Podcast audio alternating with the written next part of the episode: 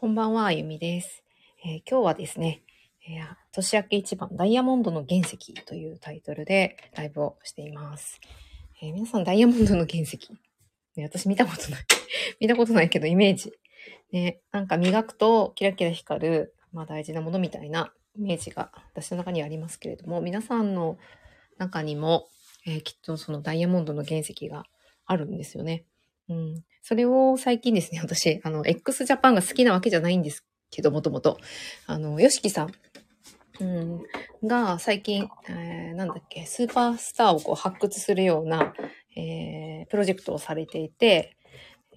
それをちょっとハマって見てるんですよね。で、なんかそういうドキュメンタリー的な、まあ、あれもね、プロデュースされてると思うので、演出入ってると思うんですけど、やっぱなんかに向けてこう一生懸命やってる人たちがどういうふうに、えー、言動をね、どういうふうな言動されるかとか、思考してるのかとかっていうのを見るのが、最近ちょっとそういうのハマってて、なるべくこうリアリティのあるもの、ノンフィクション的なやつを、えー、見てるんですけど、なので、えー、もう一つ見てるのもあるんですね。み、なんだっけな、ガイログ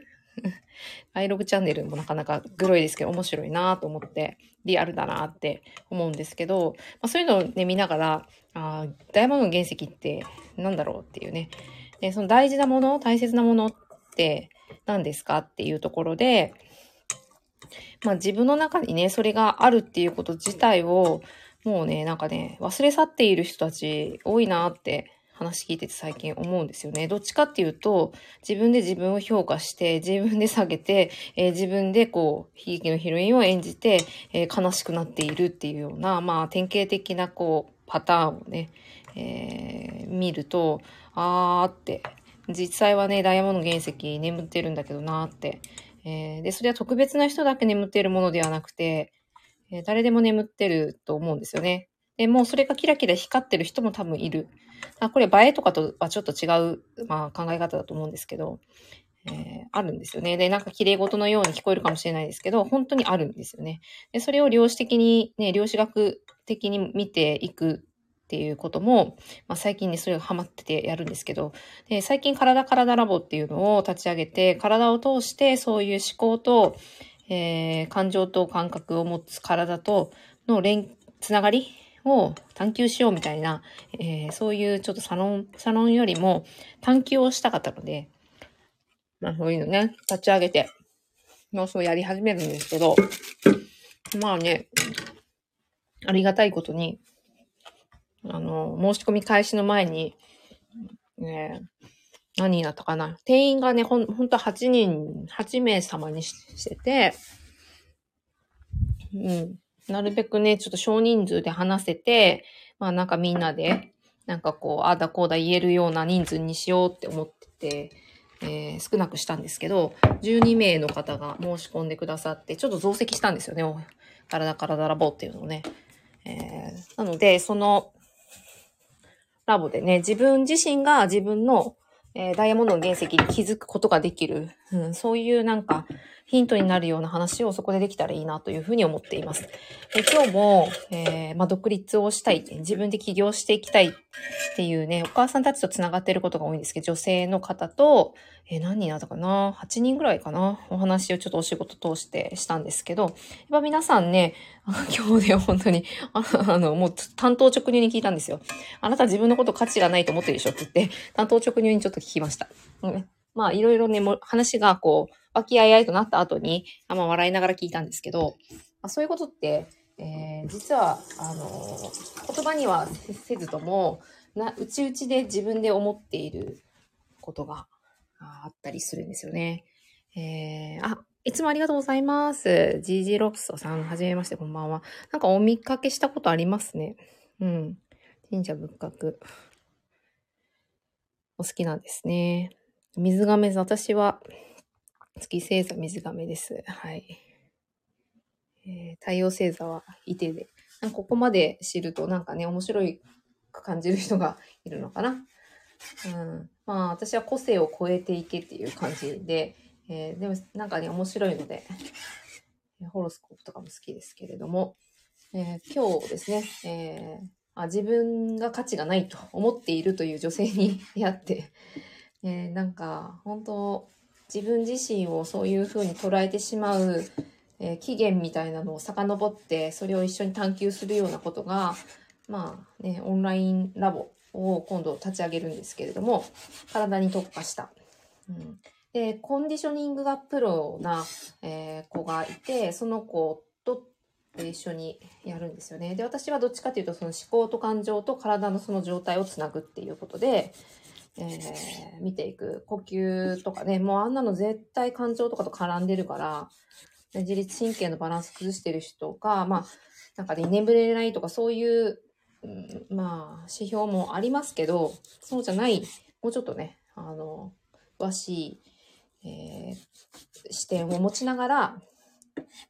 ね、えー、物理的なこの体を使って、えー、自分たちが毎日毎日もう何万という考え事をしている、そこを、えー、遡って自分の体がどう反応しているかっていうのがね、まあ、キネシオロジーっていうんですけど、まあ、そういうのをね、えー、取り入れつつ、えー、体のことを見ながら探求していく、あの面白おかしい回をやるんですね。で、そういうのを通して自分のダイヤモンドの原石に気づいてほしいっていうのが、まあ、本当はあるんですよね。で、ダイヤモンドの原石って、ね、なんか、どうでなんですかね。どん、うん、まあ、宝石がね、あんまり興味がない人はダイヤモンドだろうが何だろうが別にって感じだろうけど、まあ、例えですね。あ、ナンバー、自分の中でとっても、なんだろうな、えー、愛おしいものなんです、体って。えー、本当にスペックすごいし、ね、な、なんならこう、その MacBook とかもね、なんか使いこなせてない機能が、iPhone とかもよく言われますけど、使いこなせてない機能がね、あるとかね、えー、よく言われますけど、もうそれにひ、それになんか匹敵するぐらい、もっとかもしれない。えー、どっちかというと動いては機能してくれてるんですけど、あの、知らないその機能のことを。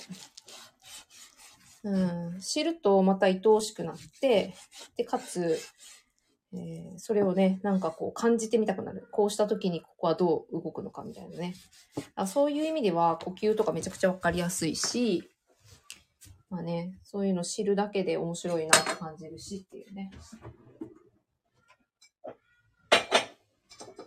まあ、そういうことができるラボを、えー、やります。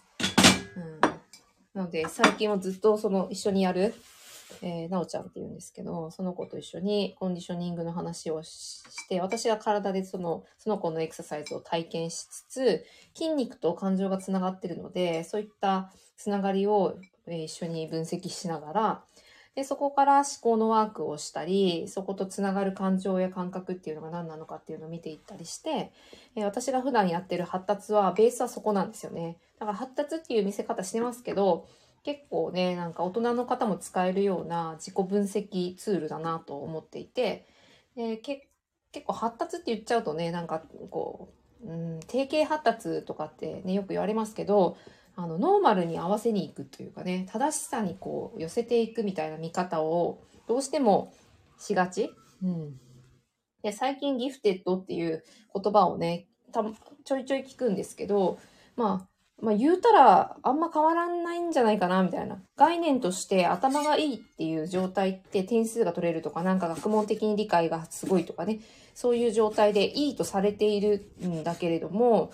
特筆していることには変わりなくって、まあ言うたら障害って、まあ言わないだけであんまし変わんない状態、飛び抜けている感じは。だから耳がね、ものすごく細かい音まで聞こえる方もいれば、まあね、なんか目で見た瞬間で、そこのあるもの、映像をすべてこう、録画のようにね、写真のように頭に焼き付けてそれをそのまんまアウトプットして絵にすることができる子とかね私の持っていた 担, 担当はしなかったんですけど私がいた学校のお子さんあの生徒さんでは、まあ、そういう子は普通にいましたね。なので、えー、まあな何がねなんかノーマルで何がノーマルじゃないかなんてその概念なんですよね。だからそこを言っちゃうとその人のまあ、作った概念とか、まあ、自分が信じている、まあ、ちょっと信念っぽいんだけれども、それは本当にえー、背負う必要があるあ価値観なのかっていうのはね、わかんなくなっちゃって、で、だから今日ね、私が喋った彼女みたいに、自分に価値がないとかいきなり自分で言い出すというね。じゃあ胸張って自分で価値あるぜって言えるかっていうと、まあちょっと恥ずかしいみたいなのはありますけど、まあなくはないよね。もうこの、これだけ来てるからね。で、実際仕事もしてますし、何かの役に立っているっていうことは、まあ客観的に見ればね、仕事してる人は皆さん役に立ってますからね。そうそうそう。あ、もちろんです。ありがとうございます。ぜひフォローしてください。えー、なので、本当はそういうもんだと思ってますね。だからね、あの、価値がないって自分で意識してしまうと、まあそういう現象ばかり起きるっていうのもこの世の中の仕組みなんで、まあそう思わせるようなことばかりがまあ出てきて、えー、変化のない状態に持っていきたいっていうのが体の本能なので、そこも理解した上で、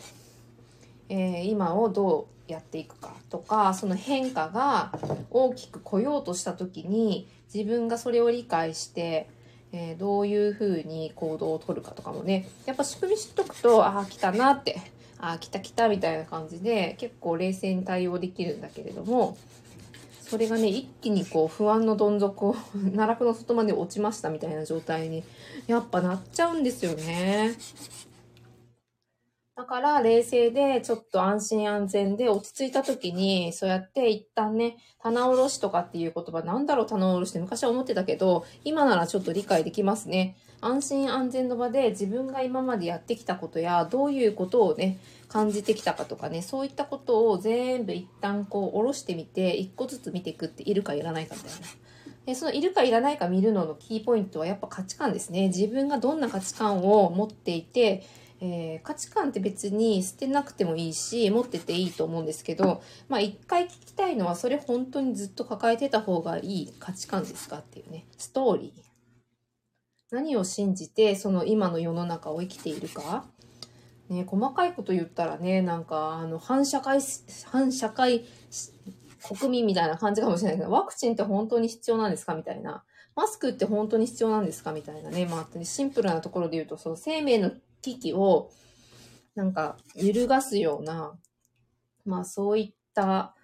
場面で、えー、自分が大事だと思っていることが本当に必要なのかとか、本当にそうなのか、自分は立派な人間である必要があるとか、常識は守らないといけないとか、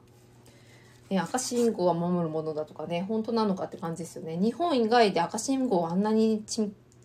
着実って着実っていうか、きちんと守っている国はあんのかなとか思っちゃったらね。あと、車のね、ぶつかったものをか必ず修理して、えー、しますけど、海外ではどうなのかとかね、国が変わると犯罪じゃないことってあるじゃないですか。あれどう受け止めるんだろうみたいなね。うん。なんかそういう意味では、知識とか情報って得るとひ視野が広くなるっていうのはありますよね。で、視野ってもう平面な、なかったなってイメージがあって、まあ、平野とかっていう、あの、矢で、矢を使いますよね。うん、横にバーっと二次元に広がっていくようなイメージで、えー、なんかね、視野って広がる。なんか情報を得るとそんな感じがしますけど、本当に広げたいのって視野だけじゃなくて、視座とか、えー、視点。で、視点は、まあもちろん情報をこう得ていくと、ポツポツポツポツみたいな感じで、なんか、ああ、あそこにも島があったんだね、へえ、みたいな、まあ、そういう感じですけど、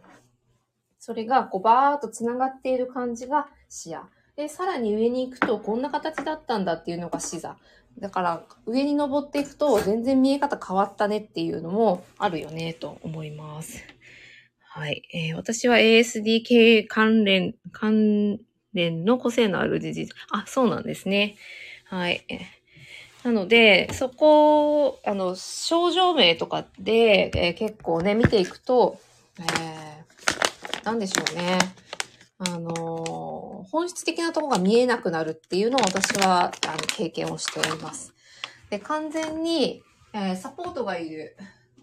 えー、子供たちも見てきてるので、えー、全くもってね、なんか、すべての発達障害が、あの、障害名をつけるとどうのこうのとかそういうのも全然思わないんですけど、えー、その障害名をつけた後、自分自身がどうなのかっていうところが結構重要だと思ってますね。うん。で、エイチエスピー とか エイチエスシー とかね、あの、お母さん方で エイチエスシー のお子さんを持ってるお子さん、お母さんが集まる会に呼ばれてお話しに行ったことありますけど、もう最後ね、なんかずっと発達の話してて、えー、今までそのお子さんのことが気になって、こういうことが気になって、こういうことが気になってって言ってたけど、じゃあここのまでの話聞いた後に、えー、エイチエスシー って何ですかっていう話をそもそもね、しました。うん。別に否定するつもりもないし、あの、見方が変わっているかどうかっていうところを聞きたくって、えー、お話をしたんですけれども、みんななんかね、あの、楽になったみたいなね。楽になったってどういうことみたいな。現象変わってないんですよね。で、お子さんの様子も多分変わってなくって。だから、大人が捉えてる、えー、子供たちの問題行動っていうのは、大人の視点が変わることで問題行動じゃなくなるっていうことは大いにあることなので、まあ、その辺とか。ただ、子供自身がなりたい自分になるために、えー、困っていることがあれば、そこに対しては環境を調整していくのは、やはり大人しかできないかなと思うので、そこはね、サポート、気づいている人がいれば、サポートする。でもね、大人って言っても、まあ多分親になってくると思うので、一緒に暮らしてる。まあそうなってくると、別にね、私はこんな知識がなくって、全然気づけないからダメな親だ、みたいな。だからね、その対処方法を探すために、もうアクセクノイローゼみたいになってる状態っていうのも、まあ、いらっしゃるし、私が持っていた、あの、生徒たちがいた学校のお母さんは、一回は海の前に立つよね、子供抱いてって言うんですね。まあ、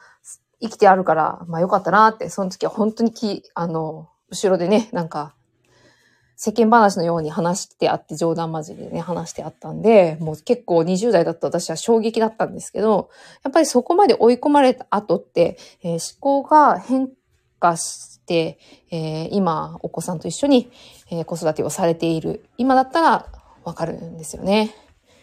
うん。だからね、死のうと思うまで苦しいところから這い上がってきた人って、結構なんかね、本質的なところにたどり着かれていて、まあ、障害云々っていうのももちろんありますけれども、結構明るく生きてあったりとかね、するんですよね。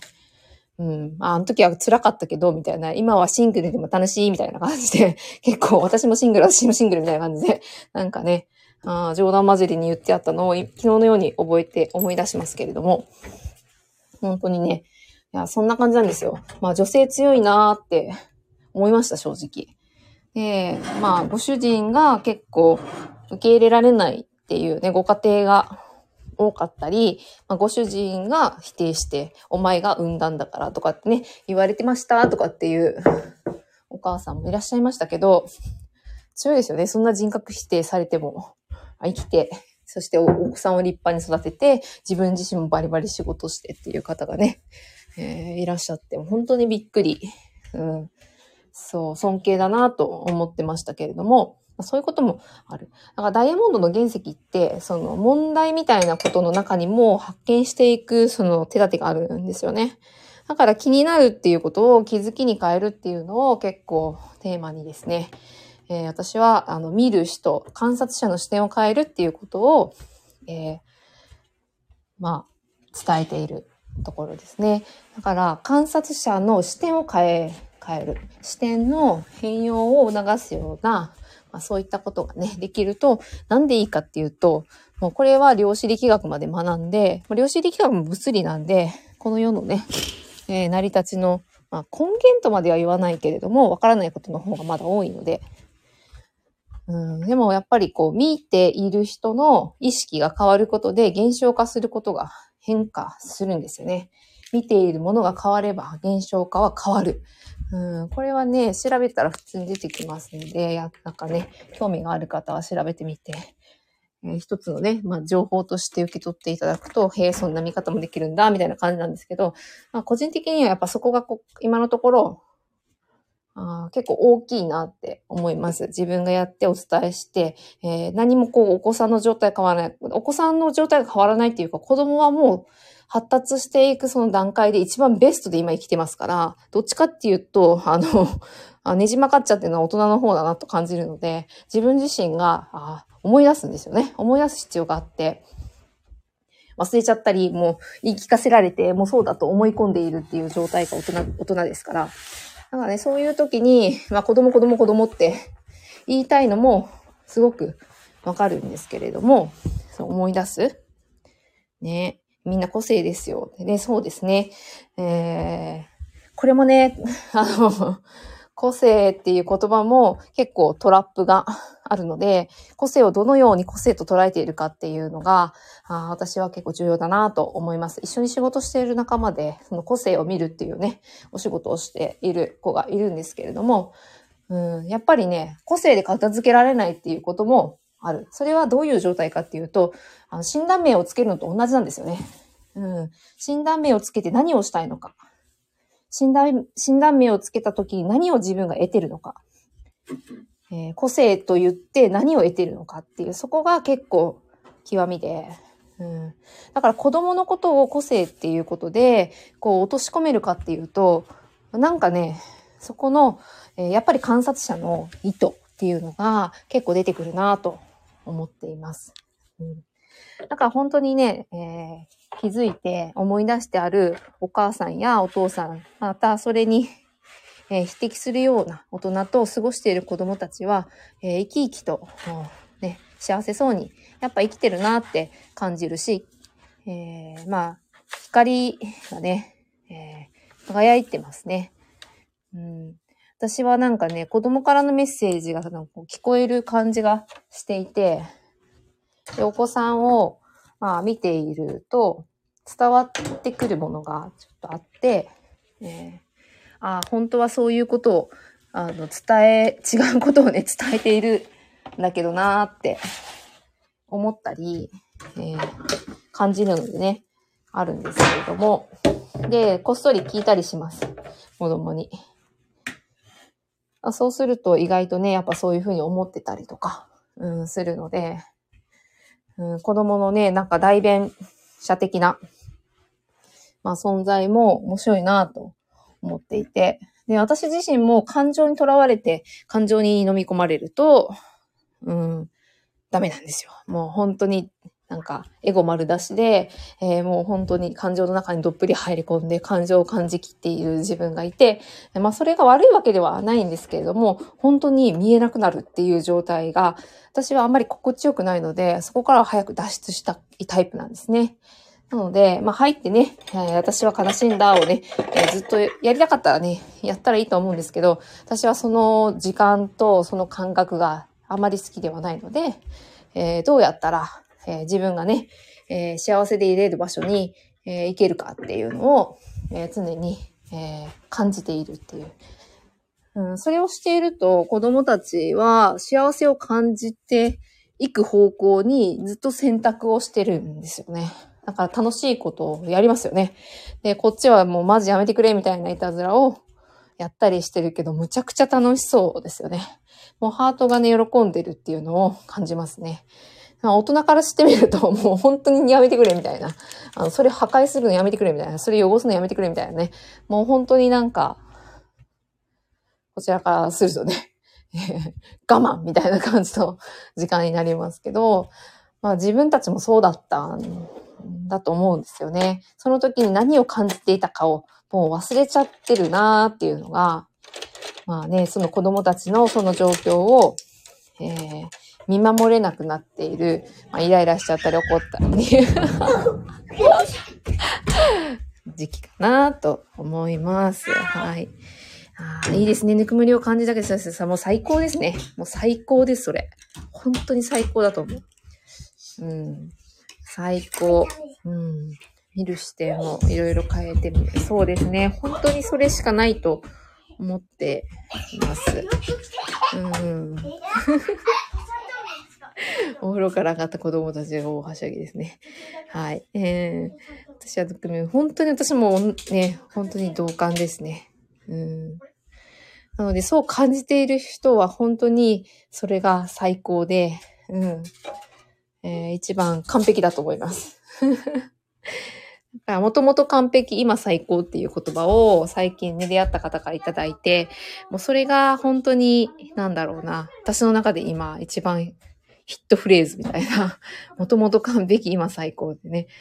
うん、とっても、ね、共感する言葉だなと思って、それをこう思い浮かべると、まあぬくもりやね愛を感じて幸せな感じがする、まあ、そういう自分の状態で、えー、保てるように、えー、日常をこう過ごしているっていう、だから起伏がねこうあんまりない分ねつまんない感じが、まあ、外から見るとあるかもしれないですけれども、私自身はそれがすごく心地が良くて過ごしやすい。その中で仕事の仕事している時とかクリエイティブにこう頭が働いているとか、そういったのをまた感じていってしっかりね現実的に生きて や, やることやってると、またなんかね、えー、そういった幸せを感じれる、うんね、子供の笑顔が何より幸せ、本当ですね、思い出させてくれるなと思います。はい、えー、今日はですね、えー、ダイヤモンドの原石っていうことで、えー、大切なものは何ですかっていう、えー、またそのあなたの中にある大切なものに、えー、思い出してるか気づいてるかっていうのをお話ししたくってライブをしました。今日聞きに来てくださった方ありがとうございます。しじろさんありがとうございました。いえいえ、いつも来てくださっていてありがとうございます。えー、またなんかふっと思いついた時に、えー、ライブしたいと思います。ありがとうございました。